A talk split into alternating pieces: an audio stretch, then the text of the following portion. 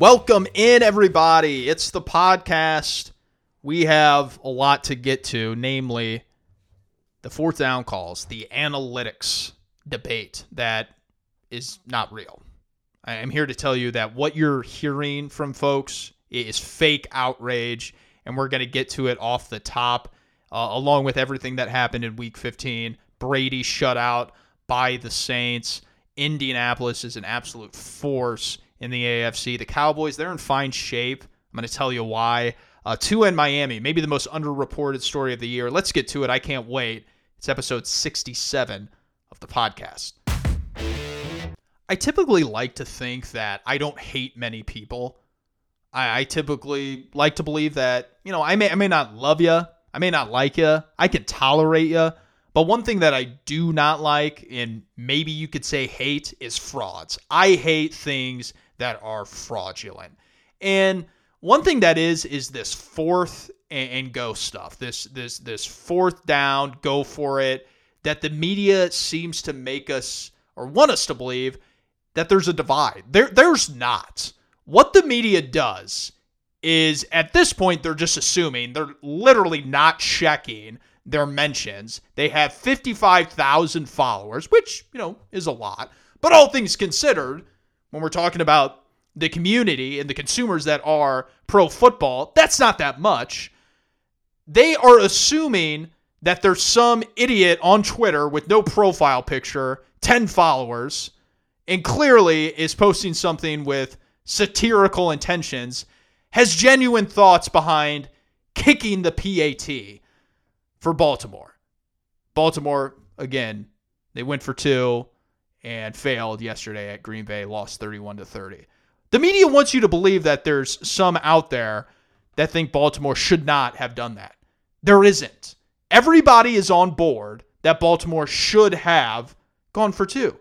They had scored two touchdowns with Tyler Huntley, undrafted quarterback out of Utah. The guy isn't going to be in the league in two years, I don't think. I, I would put, be fairly confident that he's not going to be in the league in two years. Yet he scored two touchdowns in four minutes in the fourth quarter with no defensive backs on the other side for Baltimore and a depleted skills group as well. They went for the win, as they should have. Everybody who watched that game, everybody who consumes football knows that that's the right move.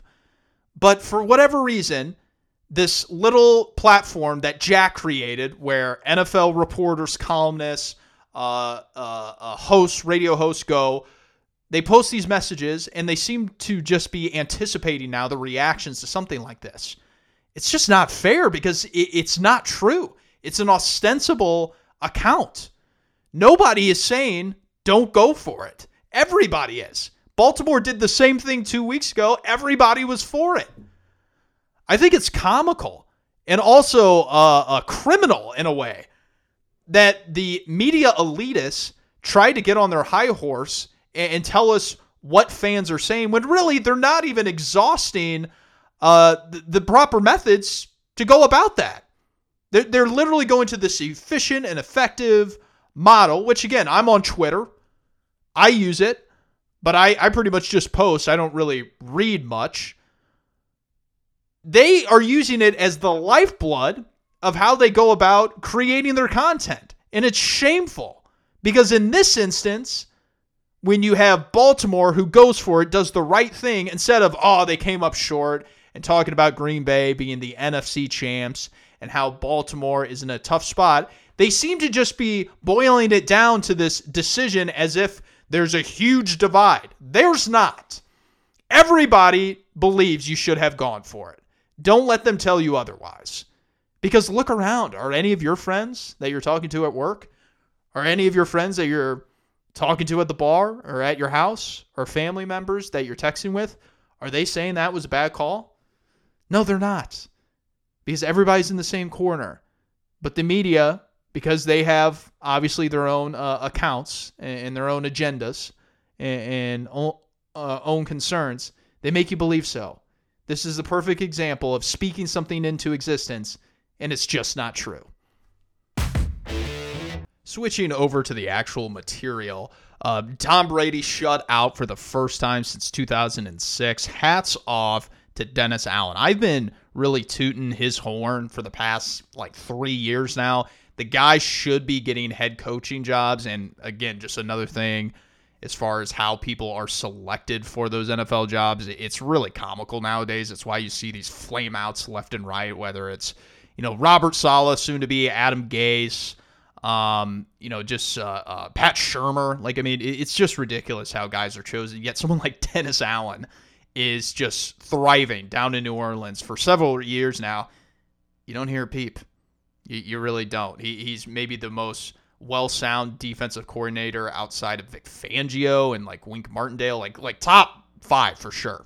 Top five for sure in my book. And he just devised a game plan to shut out Brady. And he's not even the head coach of the team, but he had those responsibilities as well. Sean Payton's got to be, you know, very, very happy with a game like that. Again, you know, they didn't play well in all facets, but you got Taysom Hill at quarterback. He scored nine points. If you told me that, I'd be like, yeah, okay, that sounds about right. No way you won the game. But you did. So hats off to Allen. And, um, you know, they're, they're seventh in the N F C. And that's hard to believe in a lot of ways. You got A C L tear to Jameis Winston. And then Simeon, who you stick in uh, right after Winston, he doesn't play well. You would think the third guy up, this is going to be a sinking ship. No, this speaks to just New Orleans, Sean Payton. And I'm not going to go as far to say culture, but their ability to play multiple ways. Like it used to be, throw it down the field with Drew Brees and all these receivers, whether it's uh, Marquise Colson back in the day, Reggie Bush even out of the backfield. Um, but then they transitioned late in Brees' career to more of a finesse, intermediate, high percentage throw offense. Now they're just like in the trenches trying to beat you on offensive and defensive line play. And they got, you know, some good playmakers on the back end and in the secondary, and obviously have Kamara still. But, you know, it, it's very New England-like that Sean Payton is saying, I'm okay having to adjust my game plan, adjust my uh, roster and overall scheme based off what I got. And that's a sign of not only a really good head coach, not not just like, you know, Ron Rivera type. That's more like Hall of Fame level stuff. And you know what? He's a Bill Parcells disciple from those Dallas Cowboys teams and the in the early two thousands. So, you know, Sean Payton, I'm, you know, I'm almost giving him credit for Dennis Allen getting the win. It's more so, let's just give a hat tip here to New Orleans. They lose Drew Brees and they're about to make the playoffs. Like, yeah, and Jameis Winston is not quarterbacking them. He's actually rolling with Taysom Hill as the signal caller, and, you know, they're competing in games. They won two weeks in a row now. Like, yeah, th- this is big-time stuff. And for, for Tampa Bay and Brady, they really need to have the weapons. And, and it, Tom Brady's forty-four years old. He's playing well. But as he has said, it's a skills league now. This isn't like a league built on toughness. Now, the Lions, they took down the Cardinals and beat them with toughness and out-physicaled them. But Brady has been on record as saying, you know, look, it's a skills competition now. He didn't have his skills guys. So, yeah, like, he's not going to win. And it's hat tip again to New Orleans, but Godwin is now out for the rest of the regular season. Fournette is going to miss one game probably, perhaps two, but Mike Evans seems to be okay. So it leads you to Antonio Brown. Is he going to be on the roster come tomorrow? That's when they have to make a final decision. It's four p.m. Eastern tomorrow on Tuesday. I got to think, yeah, it's kind of hard seeing them just passing on a weapon when right now they are weapon depleted. They're going to just say, yeah, we're keeping Antonio Brown. We said what we said earlier, but he's really good. We need him. We got a chance to go back-to-back Super Bowl. So Brady, Bucks, yeah, they they lost seeding in the playoffs. Like, that could ultimately haunt them. And, you know, th- that's not good when home games are maybe the most precious thing in the playoffs. They did go on the road last year and beat Green Bay. But ultimately, it's what Brady said. He doesn't have skills guys. So, yeah, you got shut out because basically all the skills guys were gone. They were in the training room. Um, they're going to be back, um, and they'll be okay. So once they get those guys back, they will win. But main story here is Dennis Allen, you know, why isn't his name getting mentioned for head coaching jobs? He's really damn good. And Sean Payton, he's got a hell of a staff. And I think really someone like Dennis Allen, more than Byron Leftwich, should be getting some looks.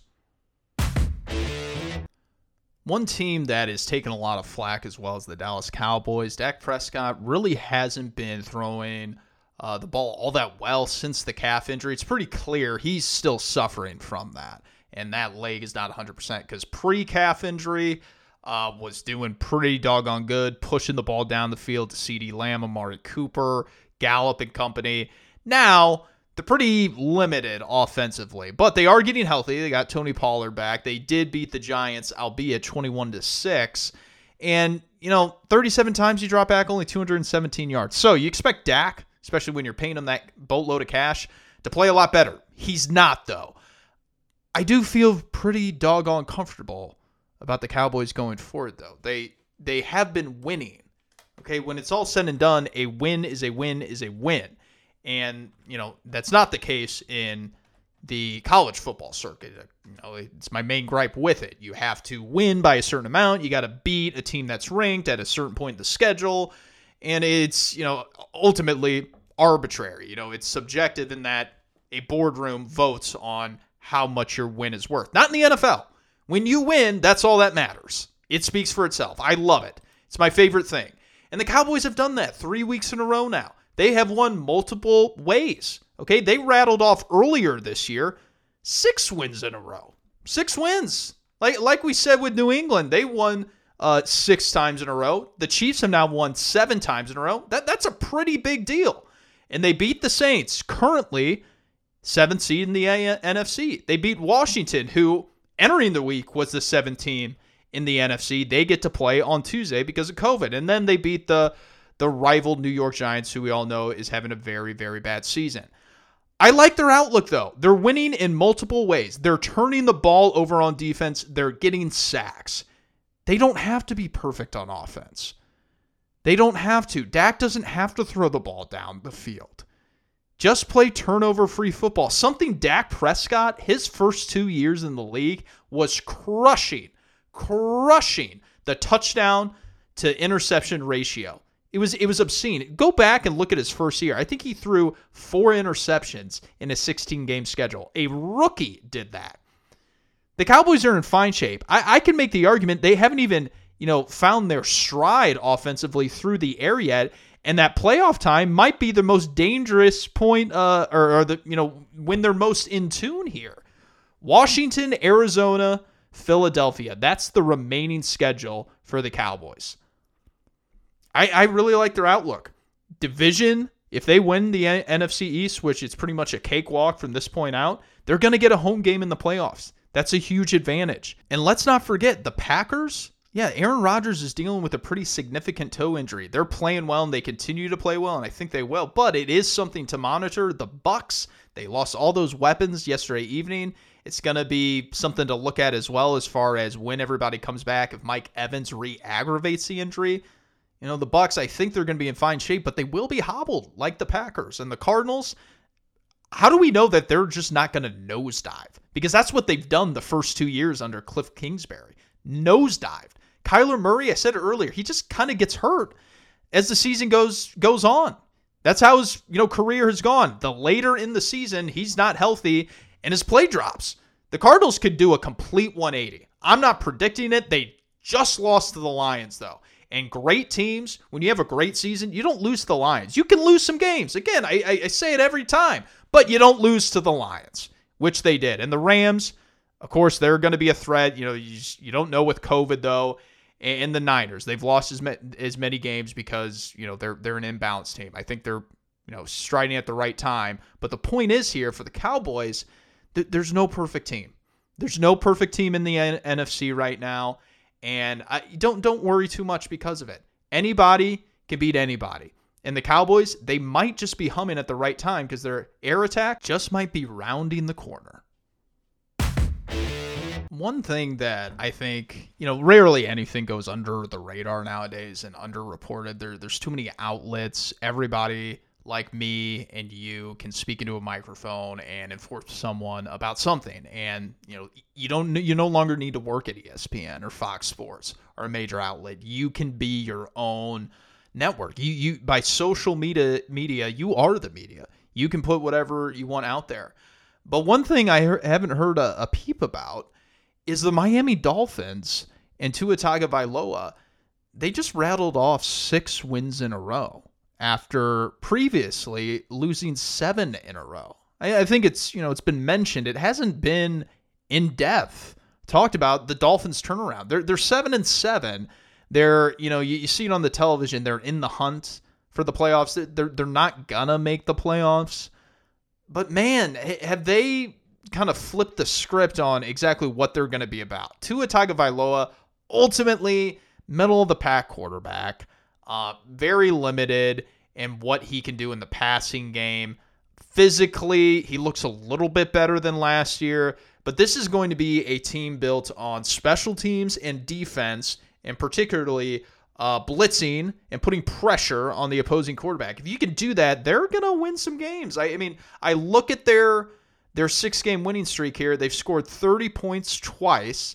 Other than that, you know, it's been in the teens and the twenties in which they took home took home a W. They limited their opponent to nine, ten, seventeen, ten, nine, and yesterday, twenty-four points. So again, nine, ten, seventeen, ten, nine, and twenty-four. That, that's pretty doggone good. This is a well-coached Brian Flores defensive team.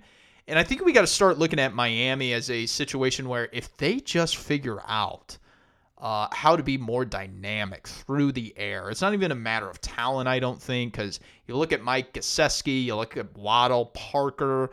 Th- these are names that, you know, you know, they're not devoid of talent. They're they're not the best receivers. I don't think they need to get, you know, way better at the skills positions. Maybe a dyna- dynamic back like a Christian McCaffrey if they wanted to target him through trade. Um, you know, that would obviously upgrade the offense, but if you can just find a little bit better offensively through the air, you know, they could contend right there with Buffalo and, and New England for the division title. I, I really think you could. Like, is a Derek Carr proposition like that crazy? I don't think it is. You know, it is seen since you have the cap space, what Atlanta might trade. Uh, would they trade a Matt Ryan to come down to Miami? Like, I, that would be a really big upgrade for Tua, which again, I like Tua. I like him as a backup. He'll play it safe. He'll be able to make some throws. He's obviously high character. He's going to study and be prepared, but you, you just, you can't make enough explosive plays offensively. And it's, you know, identified through you just scoring twenty points and, and winning games, albeit uh, th- during the six game win streak. So, again, a, a simple upgrade. You don't have to go for the home run like Deshaun Watson. If you do get a Deshaun Watson, you know, that's great. He, he would be a, a, an excellent upgrade, or even an Aaron Rodgers. Both two things are unlikely to happen. But even just going for like a double, swinging for a double in this quarterback market with a Derek Carr, a Matt Ryan, um, even a even a Jameis Winston, if he becomes available again, would would be a huge upgrade for these Dolphins. They've they've won six in a row, and th- they did lose seven. So that that's, you know, they're they're not a perfect team, but I think they're a lot closer to the top of the A F C East than maybe we're giving them credit to. And, you know, hats off to the Dolphins. This is kind of snuck up on us, but they they've been playing really good football, and it's a real credit to Brian Flores. You know, you go down the list here from. Just, and I know there's four games left to play here in week fifteen, but you go down the list of the coaches that won, they would read McDermott, Campbell, Flores, McCarthy, Tomlin, uh, Coley, Taylor, Shanahan, uh, uh, uh, LaFleur, and then Dennis Allen, or, you know, Sean Payton since he had COVID. So, you know, a lot of names, a lot of household names on that list. I know we don't all know Zach Taylor, Dan Campbell, uh, Matt LaFleur is obviously rising, uh, David Coley, he's a nobody. But, you know, you, you're seeing over this seventeen-game schedule, man, coaches, you know, th- those guys that are making ten-plus million. Like, I, I, I know there was this report that came out a couple months ago about Belichick obviously being the highest paid coach and making probably twenty million bucks, Andy Reid being close behind it, maybe like four or five million shy, uh, which is a lot of money, but you know, you know, they're, they're making real big boy bucks when a short time ago, coaches weren't paid even near that ballpark, but you know what? It, it's worth it. it. It really is. And you can even ask the Las Vegas Raiders, who their season has turned south, you know, clearly for a lot of reasons. largely because their play caller and their offensive guru, John Gruden, who is getting ten million dollars a year, they don't have available anymore. And you know what? You combined a ten million dollars head coach with a twenty-five million dollars man in Derek Carr. That's a pretty good combination. You know, you, you have Aaron Rodgers who makes thirty-five million dollars, Russell Wilson thirty-five. You, you can have a subpar coach, which Pete Carroll, obviously he's going to the Hall of Fame, but we, we're all in agreement here. He's just like, he, he's not really uh, early in his innovations offensively, so he is holding them back to a degree. And LaFleur, I think we would all say he's nowhere near the coach that he would be if he didn't have Aaron Rodgers. So you have thirty-five million dollars on that side of it in the quarterback. But, you know, if you don't have a head coach, you're kind of in a lot of fucking trouble. Like, remember uh, Aaron Rodgers before Matt LaFleur? Like, we were shoving Mike McCarthy out the door Uh, way sooner than he actually got it. Like they, they arguably held on too long, even though it was unceremonious in how they fired uh, Mike McCarthy. And, and look at Andy Reid prior to Patrick Mahomes. What was he doing? Going to the playoffs, like with, with Alex Smith. Like if you don't have a head coach, you are fucked in this league. There's no doubt about it. I have always said, everybody thinks this is a quarterback-driven league. It is, but it misrepresents. If you don't have a head coach, it doesn't matter how good your quarterback is. Josh Allen is thriving largely because Sean McDermott knows how to build a football roster along with their general manager. They have an identity and they establish it. Look at Matt Ryan. Like he, he he's a very good player, but when did he win the M V P? When he had an excellent offensive coordinator who's now a head coach and has his team humming at the right time in San Francisco. Tom Brady. He's never had a bad head coach, right? It's always been Belichick or Arians, both guys that are going to the Hall of Fame. Like, if you don't have a head coach, your team's probably a joke. Like Trevor Lawrence, saving grace to Jacksonville. Yeah, his guy just got canned after thirteen games, which I'm not even going to talk in depth about it. We we all knew that was coming at, at the end of the season. But, I mean, like, Joe Burrow. Like, do we know he has a great head coach? Like, you know, the Bengals, they win one, they lose one, they win one, they lose one. Maybe Zach Taylor's great. We'll, we'll see. It's kind of been the first full season when they actually won some games. Like, head coaches are shiny now, especially during this seventeen-game season. There's too many ball games. Too many ball games, too much parity. You're going to lose some. Who knows how to adapt in season? Who knows how to build a, a foolproof roster over the course of, you know, the calendar year? Because you're going to be playing in all sorts of, of different weather. And you're going to have guys that are, aren't going to be available each You know, week, week to week, it's it's going to change who you can plug in there and, and roll out uh, eleven on eleven. Hat tip to the coaches. We are in the absolute grind, the absolute dog days of the season. It's week fifteen. We got three more weeks before the playoffs, and the ones who have been there before, they're shining the brightest. Reminder, everybody, next week will be coming to you later. It's not going to be on Monday. Likely we'll be recording on Tuesday, maybe Wednesday. You know, it's extended holiday. I'm going to be in Chicago watching the games there for week sixteen, enjoying Christmas with Miz Taylor's folks and, and her people. So we, we got to adjust the schedule, but we'll still be coming to you, still be giving you the takes, hot delivery only. Tell your friends about the podcast. I'd really appreciate it if you subscribed, reviewed. Uh, really appreciate all the loyal listeners. We're going to keep it rolling. Have a great, happy, and safe holiday season. We will see you next week.